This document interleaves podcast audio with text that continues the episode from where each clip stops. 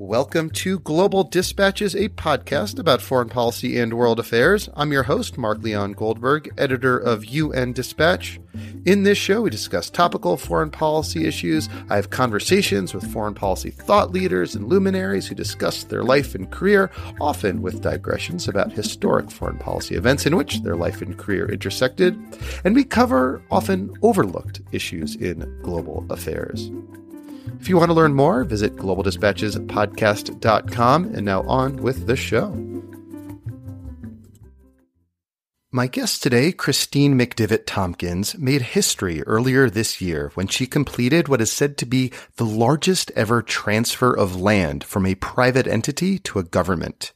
In a ceremony in Chile with President Michelle Bachelet at her side, Christine McDivitt Tompkins formally handed over 1 million acres of land, while President Bachelet designated 9 million more acres to create a vast new national park system. Combined, the areas of protected wilderness created through this partnership is about the size of Switzerland. That ceremony was the culmination of decades of work by Christine and her late husband, Doug Tompkins. Christine was the longtime CEO of the Patagonia Outdoor Apparel Company. Doug, who died in a kayaking accident in 2015, was the co-founder of the clothing companies North Face and Esprit. Together, they created the nonprofit Tompkins Conservation. And in this conversation, Christine Tompkins discusses the origins of her work as a conservationist and as a pioneer of corporate social responsibility. She also describes the process of creating wilderness areas in partnerships with governments, and we caught up while she was in New York to receive an award from the United Nations Environment Program. This is a great conversation. I personally find the model of philanthropy that Christine McDivitt Tompkins and her late husband created to be really innovative and interesting. And I was very glad to have the chance to learn a bit more about it and uh, more about her. And I think you'll enjoy this episode. As always, if you have suggestions of people I should interview or topics I should cover, feel free to send me an email using the contact button on globaldispatchespodcast.com. I love hearing from you. And if you're new to the podcast, welcome. Go to the website to peruse our archives. And don't hesitate to reach out to me to suggest people I should interview or topics I should cover. All right, now here is my conversation with Christine McDivitt Tompkins. Looking for a trustworthy podcast to bring you unfiltered viewpoints and experiences on global health? Tune into Global Health Matters, the podcast that connects silos and amplifies diverse voices to give you a holistic picture. Each month, Dr. Gary Aslanyan from the World Health Organization hosts discussions with guests spanning former ministers of health, award winning journalists and authors, and frontline public health workers. Join listeners from across 180 countries for an exciting season 4 launching in June. Global Health Matters is available on Apple Podcasts, Spotify, and YouTube. They sent a representative to Chile to talk to me about the possibility of becoming, let's see, the United Nations patron for global protected areas. And we spoke at length, and I agreed that that would be a nice recognition for Tompkins Conservation, and that I wasn't quite sure how we could be helpful, but if we can be, then then we would be because that's our interest in conservation wherever it is. Uh, and sort of, what are some of your like roles and responsibilities uh, as the, in this uh, in this endeavor? Well, I think that's being worked out now. I think that um, they're thinking about how we can be helpful um, in Latin America, but I think everywhere, and how to use our experience to guide others, especially in public private opportunities for conservation. But how how I will work with them is definitely trying to be figured out now. I don't I don't think there is a there's not a program built yet. Are there um, sort of opportunities to replicate the kind of model that you helped pioneer in, in South America and in other parts of the world? Well, every country is different. So, it can serve as a model for public-private efforts, but it's not to say that they'll this model, these models would always work in every other country because every country is different. Their legislation, their the setup politically, their is there state ownership of land? Is there you know every country is different. So I hope so, but and, and then certainly in some cases it is, but not all. So, it, like a lot of it depends on like the political circumstances of uh, of the country. Sure, as in anything, it does. But it also depends on the concept of land in in a particular country and how is, as I said, is there state ownership of land versus privately held land, and so anyway, it's always different. What, and uh, of course, that, you have to respect that. What do you mean by the concept of, of land? Like how like land ownership rights exist, or, or if at all? Exactly. Uh, in some countries, uh, land cannot be owned by a foreigner. In some countries, the state actually owns. China owns the land. So, of course, generally speaking, there is private and public land being held, but that isn't always the case. That's all I'm saying. I, want to go back and, and learn a bit about sort of the moments that led up to your appointment um, in this role by by UNEP. Um, but before we do, can you eh, eh, just sort of take me back to that moment in January of 2018 when you and uh, Michelle Bachelet signed that agreement turning over uh, something like a, a million acres of, of, land to the government of, of Chile. Well, this was a this was a a culmination of of an idea that my husband Doug hatched 25 years ago. So, uh, for the members of the Tompkins conservation teams, it was a big, it was a big big day. It was the last million acres of our land uh, to be donated, and it, and the leverage, uh, the, the governmental contribution of 9.3 million additional acres to create five new national parks and enlarge three others in one shot was extraordinary. And within that donation were two of our three biggest emblematic parks, Patagonia Park and Pumalin. So, no, that was it was a very big day. Yeah. We worked very hard to get to that point. And as actually, did the government. And I want to spend the bulk of, of this conversation sort of learning the moments that led up to that, because I think that will be something that's really interesting to, to my audience. Um, how you sort of turn land that was privately owned over to a, a national government as part of a, a giant conservation effort. Um, but before we get there, I'd love to learn a little bit more about the roots of, of your uh, sort of commitment and, and, interest in these issues. And so I'd just love to learn a little bit more about you uh, personally and how you got involved both in Patagonia and in conservation efforts more more broadly. So uh, I suppose where did this all begin? Where are you from? Where were you born? I was born in Santa Paula, California, a little ag town not too far from Santa Barbara. And I met Yvon Melinda Chouinard when I was very young and started working for Yvon before Patagonia Company was started. Um, Where did you meet him? Then, oh, I met him on the beach, my and out in front of our family's beach house when I was 15. He was probably 28 years old, so it was a long time ago. 53, let's see, 53 years ago, something like that. Anyway, and so when I finished my studies, I started working for him full time. And a couple of years later, he decided he wanted to start making clothing for for all of us climbers, skiers, and and kayakers. And that's how Patagonia got started. And then I uh, was the CEO of that for out of the 24 years, 13, 14, 15 years of that, I was the CEO. And then when I turned 40, 40, I retired when I was 43 and went with Doug Tompkins, my husband, um, to to the Southern Cone to start these projects. So, so can I ask, while you were um, CEO of, of Patagonia, um, mm-hmm. it seemed that the the um, the company was sort of a, pioneer in corporate social responsibility at a time where I suppose that was not like a, a much talked about buzzword.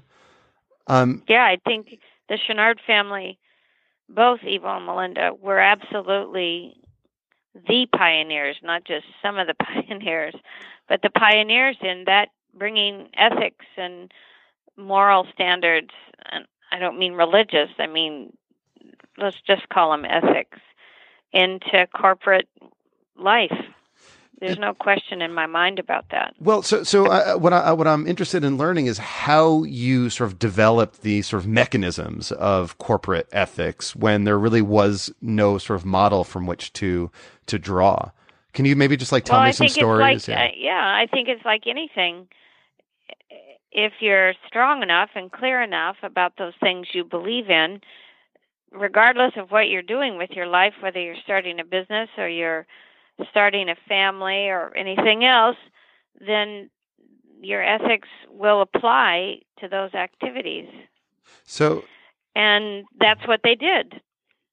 So maybe you can like walk me through because I, I really don't know much about this this industry, but like what's the conventional way of say making like a, a, pair of pants and like the Patagonia way of making a pair of pants and like the you know 1980s, mid 1980s, late 80s while while you guys were pioneering this stuff. Well, I think in those days there wasn't the understanding about the the effects of the materials going into pants and so on, and the zippers and the buttons and so on. But that's radically changed, especially in the last um, 15 years, maybe a little longer. That everything matters. Patagonia has done an enormous amount of work, as have other country, uh, companies. That's for sure, on figuring out how things are made, what are they made of, how do you mitigate and in some cases eliminate the need to um, put put toxins into the ground through production materials. And there there's an army of people in Patagonia who that's what they work on every day and it's imbued into the designers, it's imbued into almost everything the company does. In fact, it is everything. So it was an evolution of as you begin to know and understand what's going on, then you have a responsibility to act on it, and and it has. It doesn't mean that the company doesn't make mistakes and you know all sorts of things, but the intention and the and the the action, whether it's fair trade all the way through what zippers are made of, what what all the way through is pretty extraordinary in its uh, emphasis on reducing its net harm to the planet. As you were growing this this company, I mean, was there ever this kind of trade off between sort of sustainability and, and ethics as, as you defined it and, and growth? No, because the Chouinard family growth was never the issue. The issue was always build the best product and create as little harm as possible and let that if there was growth it would be natural growth there was never still to this day a push to grow that was never the point and yet it's a fantastically large company and like beloved well i mean yeah. by today's standards it's yeah. not fantastically large, but it's large for what we thought it would ever become. yeah, I know. I, I, live in Denver. Everyone here is uh, a Patagonia, oh, yeah. no, a Patagonia person. Right. Yeah, yeah. um, uh, yeah, no, That's we have right. like little. But by by yeah. today's standards, it, for us it's huge. For for any other measure, it's not that big. But yes, it's grown a lot. So so what? Uh, why did you end up leaving the the company after basically helping to to build it? I moved your, to yeah. I, I I I was moved to retire because I wanted to go do something else. I was Doug and I were a couple by then, and we decided to head out and work in conservation. That's exactly why I retired. Well, so so that actually brings me to, to my next question. You know, of of all like the kind of environmental issues, I'm interested to learn why conservation is the one that resonated most deeply with you. I mean, there could have been a number of causes from like, you know, clean energy to, to other kind of, you know, important environmental causes. Well, we're not engineers for one thing. Okay. And we love land. We, you know, we were ski racers and climbers and surfers and boaters and, you know, we are from the kind of nature tradition, that tribe. So it wasn't unusual that that we would choose the protection of wild nature as one of our goals, but it wasn't our only goal, but one of them. So, so in the early '90s, you and and uh, your late husband Doug moved to uh, to South America.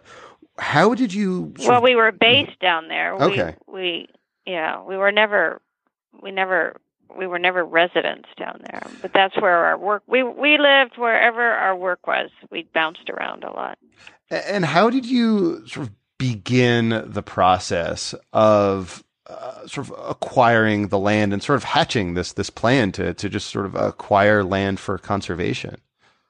Well, that Doug really got it started, and he was he bought a large tract of land and realized that um, it was possible to do so and to make parks. And then he began to think about the possibility of donating them to make national parks. And very soon, I mean, like all things in life, you get going sort of organically, and then uh, before you know it, you're on your way.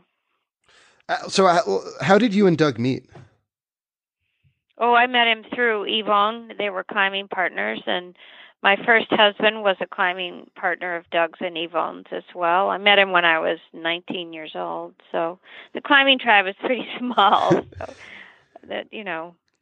Um and and so so uh, and and uh, you two got you as you said earlier, these these sort of the, the development of, of this sort of land purchasing and land purchasing for conservation happened sort of organically.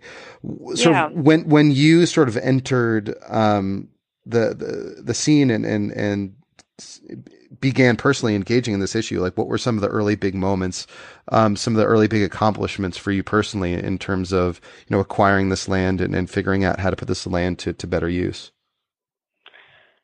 Well, I was there almost from the beginning. Um, certainly, beginning to see the possibilities for this were pretty extraordinary. And, you know, there wasn't a lot of precedent for this 25, almost 26 years ago. And then I, um, after I retired, I took my stock and sold it back to the family and took that money and went out and started buying other land. The first one over in Argentina, which became the first coastal national park of the country. So, what's the name of that? We Monte Leon. Mm-hmm. And how did you sort of? What's like just the process of, of doing that? I mean, it, it's just like sort of well, fascinating. we never bought yeah. anything that wasn't private, and you're just Mhm. buying land from a private seller, and just like you do when you buy a house. It's just a little bigger. Is it mostly like ranchers down there? No, it varied depending on the territory. And Pumalin is rainforest, so there wasn't ranching there, but they were all bought from people who, for whatever reason, had acquired these large tracts of land and then wanted to sell it. And so there wasn't a lot of magic to it. It was to get started, you just had to put, in my case, over in Argentina, I asked the National Park Service what along the coastline is the most important to preserve, the most in threat, and having understood that, then then then I went forth, and this is how we selected in that case Monte Leon, and uh, within 18 months we made the purchase and donated it as as I said the first coastal national park of the country. So, so you- you said that um, you know this is fairly straightforward. You're just buying land from landowners, but also, as you said earlier, it's without precedent. So, I have to imagine there were some the sort of scale is without precedent. well. So, so what were some of like the the challenges and, and the hiccups that that you faced uh, along the way? Well, when we first got started, we were famously called the couple who cut Chile in half because Pumalin goes from the border with Argentina to the Pacific. So the first few years in Chile were rough. There was a lot of suspicion and concern about what we were doing because we weren't cutting the forests, which whenever anybody buys forests, it's usually for production. And so that was rocky in, at that time. But then when the first, the president ro- uh, left office and new president arrived, his way of looking at what we were doing was quite different. And from then on until today, um, we haven't had.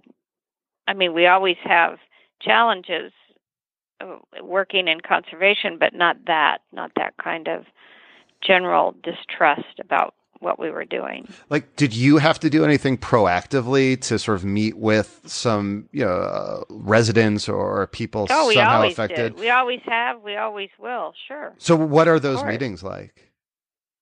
Well, it depends on who you're having them with. It can be some pe- people who are pro and they want to know how to get involved in this and take advantage of it, and it can be ranchers, neighboring ranchers who are worried about pumas coming back. It can be, uh, oh, the tourism uh, association who is happy about it, but they need they want money to train people in the the art of tourism. It can be there are bazillions of different types of meetings that you have just depending on which project it is and what the local concerns are. And at a government level, we were very specifically going out and telling people um, how, you know, what we were doing, what was the plan, that we always wanted to donate it back to the country, which was very unusual. So it it took us donating a few parks before people really began to say, "Hey, this is real. This is they're doing what they always said they were going to do." So that's important. And and you said earlier that like government buy-in was important. That in in in oh, your oh, it's essential. Well, and but it also in your case, it was sort of a change in government that helped facilitate sort of some of these purchases. Um, no, they never. No, that's not true. Okay, it's okay. Not that they facilitated facilitated purchases. That never happened. Okay. Never would. Okay. It is that they would be interested in accepting them mm-hmm. as gifts to the government to form new national parks. And but it was the change in politics that that enabled that sort of change in thinking. Well, yeah. I mean, that was almost 23 years ago. So you know that's but it's been like government imp- ideas mm-hmm. and so on have changed greatly since then but yes in that one case that's what had to happen but now that's it's what did happen but now it's sort of like embedded in sort of uh well it's it's a conversation yeah. you can have with the government and the government is not at all unclear about the motives of Tompkins conservation and they can always choose not to accept a donation of land though that has not happened yet, but they always could. And um, but it, it's it's as in all things, it's government specific. So can um, you're always working within that range. Can you um, like tell me sort of what it takes to, after having purchased and, and sort of turned over the land for conservation, what work begins at, at that point? How do you sort of make areas that might not have been wilderness or, or wild before, um, wild? Restoration, you mean? Yeah, yeah. Like, how does that work? Well, I mean, it's, it's again, I hate to be so so vague, but it's very site specific, and it also matters what species have been extincted from that area and need to be brought back. So every area requires its own master plan. But basically, in the large scale grasslands that we have, you have to eventually take the, the livestock off so they just begin to heal themselves. There's not much you can do to, you know, replant 220,000 acres of Patagonia steppe grassland. So there's that. Uh, in northeastern Argentina, this is where we started rewilding species, extirpated species, at a grand scale. And so What kind of species? That's oh, all the way from the smaller ones, peccaries, tapirs, uh, giant anteaters, jaguars, green-shouldered macaws, pampas deer, uh, maned wolves. So it's a big project. Um, when uh, when your husband died in, in 2015, how did that uh, sort of affect or change or uh, impact sort of the, your your long standing plans to uh, continue preserving and acquiring and turning over land for conservation? Well, just I mean, personally, for me, it was an amputation. You know, we we did everything together. We were inseparable for 25 years, so that was one story. But for the teams, it was it was rough, but it didn't change anything in terms of what we were going to do or how we would do it and the time in which we would do it. In fact, it probably speeded it up. How, how is that? How, like how how did that end up? Well, I think it, it, kept me sane, really, to have to turn and get all this done, and mm-hmm. it just uh, there was never a question about what we would continue doing and and maybe even turn up the heat, and that's what's happened. Um, and uh, can you uh, so so can you explain what exactly that um, million dollar uh, or pardon me the million acre um, uh, turnover to the government the government uh, itself contributed something like 4.5 million more acres? Can you describe what that land is where that land is and and, and why it's important for conservation? Well it's not all contiguous first of all. Okay. part of it is 800,000 acres of the Pumalin Park, which was donated with all its national park and infrastructure set. And then Patagonia National Park, which is south of Pumalin, which is Patagonia steppe grasslands all the way up to rock and ice and glacial areas. So Pumalin is temperate rainforest, completely different types. And then some smaller pieces that were connected to uh, the areas that the government put up an additional uh, inventory of of acreage. So between the two of us, 10.3 million acres. And what's your uh, like hope for the future of, of this area? Do, do you want to keep it like untrammeled, or are you hoping that that there's some sort of uh, tourists? It becomes a tourist. Well, yeah, you don't you don't spend tens of millions of dollars on infrastructure in these parks and then hope nobody will show up. Yeah, we want people to get out and visit their national parks and fall in love with nature again and and then develop that ethos through that love to protect them long term. So yes, we're very much pro visitation. Yeah. Are, are there other lands in the region that you're still acquiring? Uh, no, we haven't acquired anything since the end of January, since we donated everything to the state. But uh, we're looking at it, that's for sure. Uh, so I, I, guess like what's what's next for you and, and for Tompkins Conservation?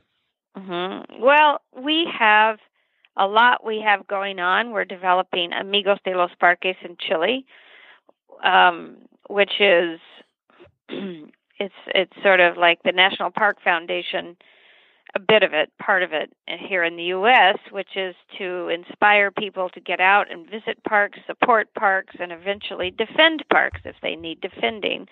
And then we have uh, an economic promotion uh, for the southern cone, which is Ruta de los Parques, because now there are 17 national parks from Puerto Montt down to Cape Horn.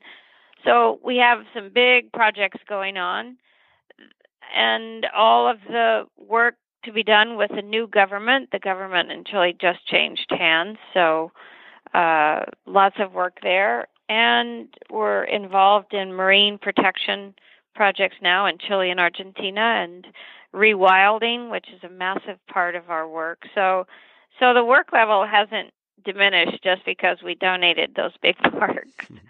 It's an, and now comes the hard part, sort of thing. No, it's it's the same amount of work. It's it's always um we like to be busy. We like to move fast, and we're very, very results driven. So, you know, we have a lot of um, personal pressure we put on ourselves to keep going. Uh, well, well, thank you so much for your time and, and for this Oh, work. This was this I'm was really delighted. interesting. Um, Okay, well, thank you, and I wish you well. thanks. Thank you. I appreciate your time. Thanks. Okay, bye bye. Okay, bye. All right. Thank you all for listening. Big thank you to Christine. And yeah, I thought that was refreshing. And it's always interesting to kind of get a sort of outside the foreign policy bubble take on, on some of these issues. And philanthropy has such an important role to play in, in world affairs. I've, I've had a few philanthropists on the, the show before, and I always appreciate the perspective they bring to these kinds of conversations and discussions. And now I most certainly got to get myself down to, to Chile and Argentina and check out some of these parks. All right, we'll see you next time. Bye.